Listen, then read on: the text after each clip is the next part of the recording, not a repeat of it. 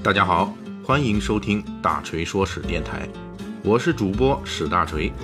希望您也关注我们其他的历史和读书专辑，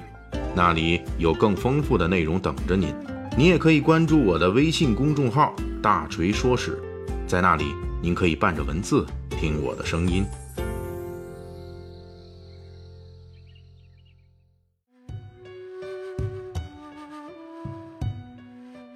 咱们大锤说史这礼拜的节目啊，更新有点耽搁。呃，一个是因为呢，我们这个团队中专门负责写稿的这小伙伴啊，真正的这个幕后英雄，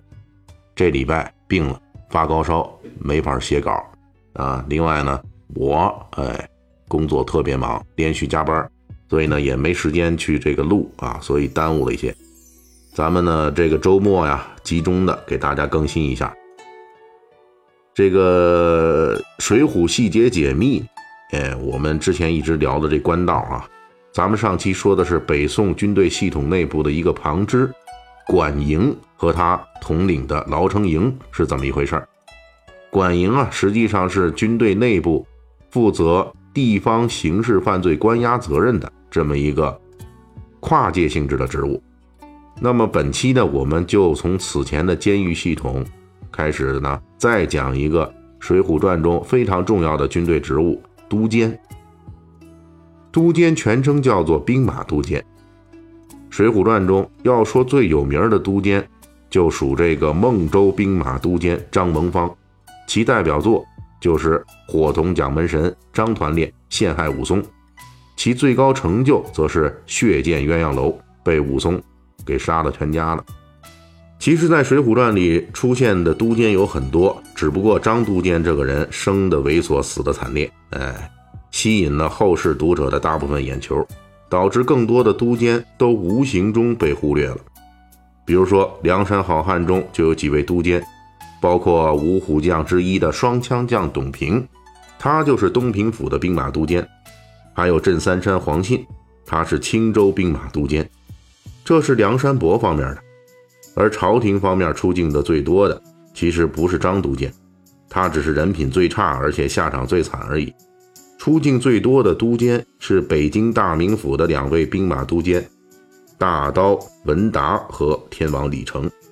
他二人在梁山好汉救援玉麒麟卢俊义前后，多次出场与梁山好汉交战，呃，大部分当然就是都没打赢了。而在这个童贯率军进攻梁山伯一役中，朝廷方面更是一次性出动了八位兵马都监，分别是随州兵马都监段鹏举、郑州兵马都监陈柱、陈州兵马都监吴秉仪、唐州兵马都监韩天林、许州兵马都监李明、邓州兵马都监王毅、入州兵马都监马万里和松州兵马都监周信。在《水浒传》里边。兵马都监算是益州之中的军事主官之一了，但是表现出来的战斗力之低下，简直令人发指。表现最差的是这位张都监，他在血溅鸳鸯楼时，武松冲上来，先突袭酒醉状态的蒋门神。啊，这里咱们另外插一句，就是从这个情节可以看出，武松那是非常富有谋杀经验的职业杀手。人家虽然武艺高强。张都监、蒋门神、张团练这仨人，即便是在不酒驾的状态下，那联手也是打不过武松的。但是武松为了速战速决，仍旧上来抢先一步，先偷袭，一招就收拾掉战斗力最强的蒋门神，一举解决了战斗。随后张都监仍旧没有任何反应，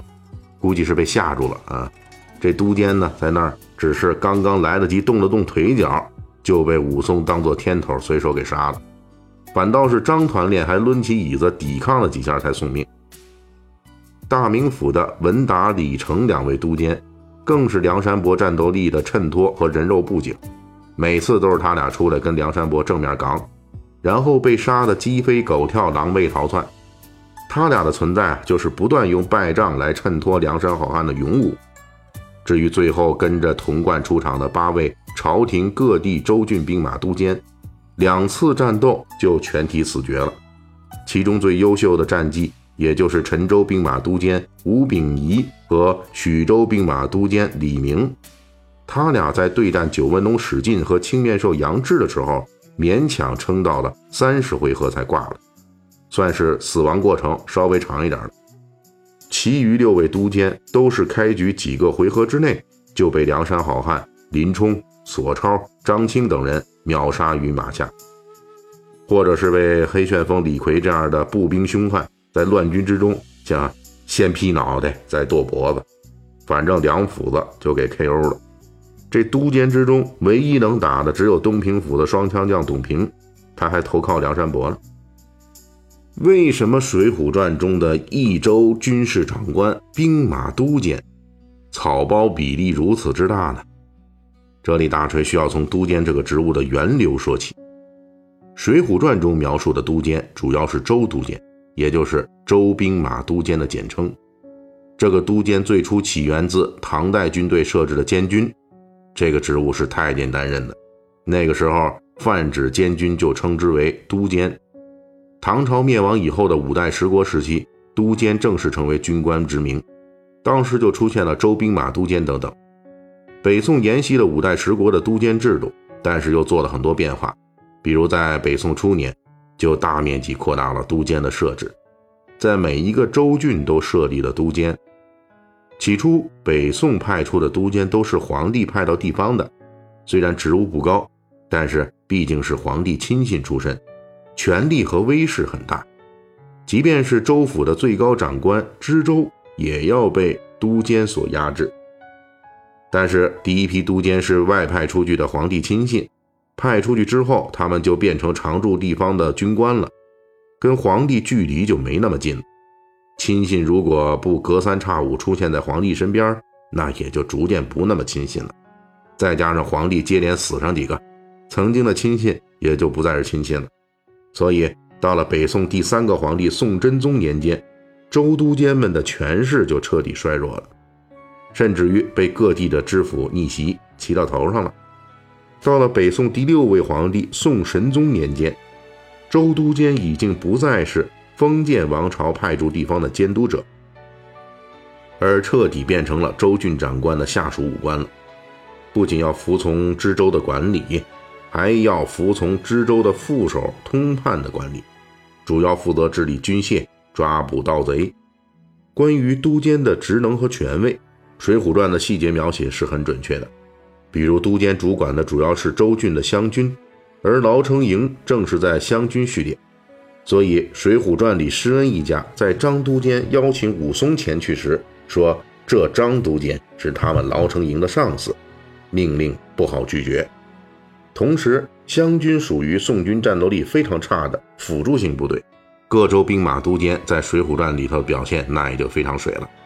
尤其是在北宋中后期，连最能打的禁军部队都垮了，之前就非常差的湘军更是一泻千里。州兵马都监就更没法审视。